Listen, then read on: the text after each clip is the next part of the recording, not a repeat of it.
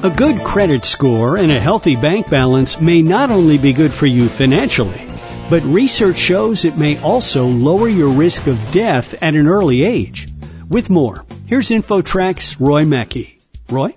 Thanks, Chris. Andrew Friedson is an assistant professor of economics at the University of Colorado, Denver, and one of the co-authors of the study. So you were studying essentially whether owing a lot of money can lead to a shorter life. Tell us a little bit about your study. Yes, what we're looking at is people's credit reports and seeing if your debt, specifically if you're in delinquent debt, shortens your lifespan. And what did you find? That exactly that happens. That when individuals have more delinquent debt on their credit report, that they are more likely to die in the uh, next coming period. So it's a short term, slight increase in your likelihood of dying.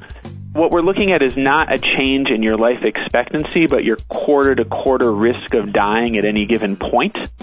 So if your base risk of dying going into the next quarter is X, then having an increase of three points or three and a half points on your credit score is going to reduce your risk of dying moving into the next quarter by about 2% off of the average population risk of dying.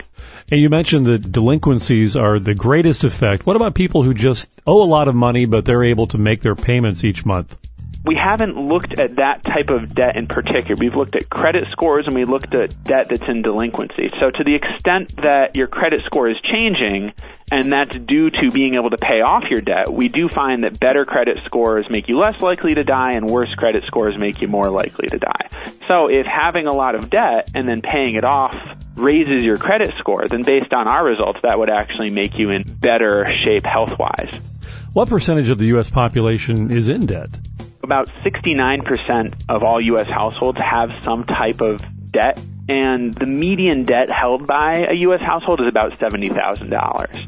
So there's a major prevalence of just the holding of debt in the United States currently. Now, the percentage that that's delinquent, that's ebbed and flowed with recessions and expansions.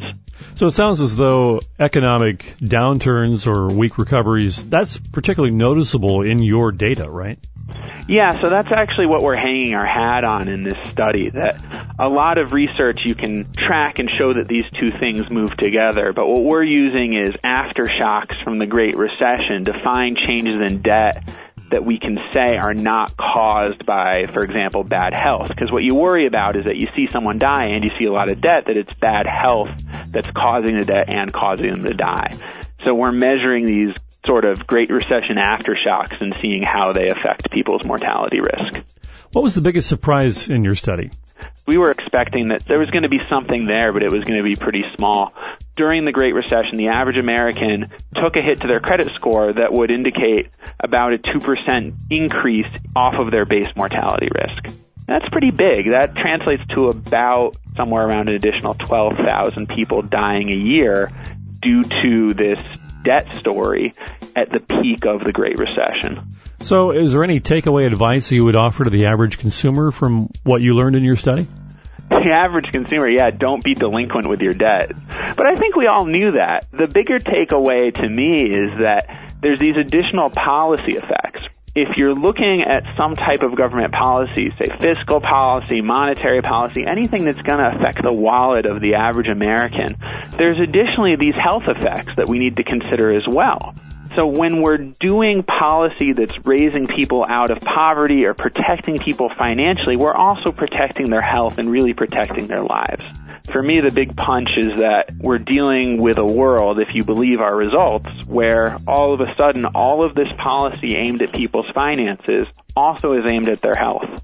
So it's not just when we give people something like Medicare or health insurance to protect their health that we're protecting their health. It's when we give people things that are going to be helping them balance their finances better that this also impacts their health.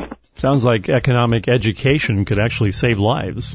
Oh, absolutely. I mean, these things need not be large government spending. Just teaching kids at a young age not to abuse their credit cards and making them less likely to end up in a world where creditors are coming after them could have large health effects. Interesting study. Professor Andrew Friedson, Assistant Professor of Economics at the University of Colorado, Denver. Thanks for joining us today. Thank you. And for InfoTrack, I'm Roy Mackey. You've been listening to InfoTrack the weekly show with information you should know. And something else you should know. Our reporters are Roy Mackey and Lisa G.